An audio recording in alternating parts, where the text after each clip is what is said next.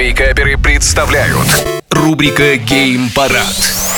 Всем привет, с вами Вика Картер, и сейчас я расскажу вам, что там новенького в мире видеоигр.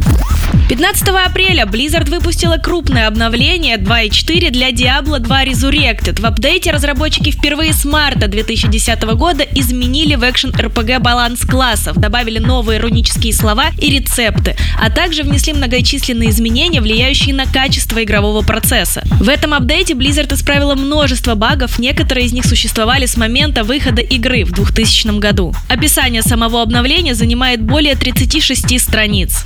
В студии DICE объявили дату релиза масштабного патча для Battlefield 2042 и поделились полным списком изменений. В них входят групповой и командные голосовые чаты, обновленная таблица с результатами, переработанные обвесы для оружия. Настройки чувствительности мыши заработали так же, как в предыдущих играх серии. Но вот только вопрос в одном. Поможет ли это игрокам вернуться в Battlefield 2042?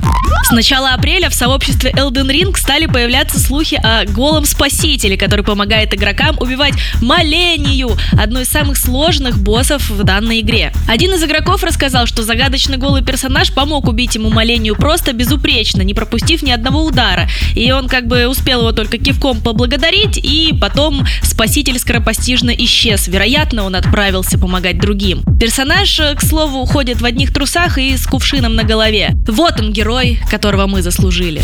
Ну а я желаю вам хорошего дня, а больше новостей на YouTube-канале Game Juice. Пока-пока.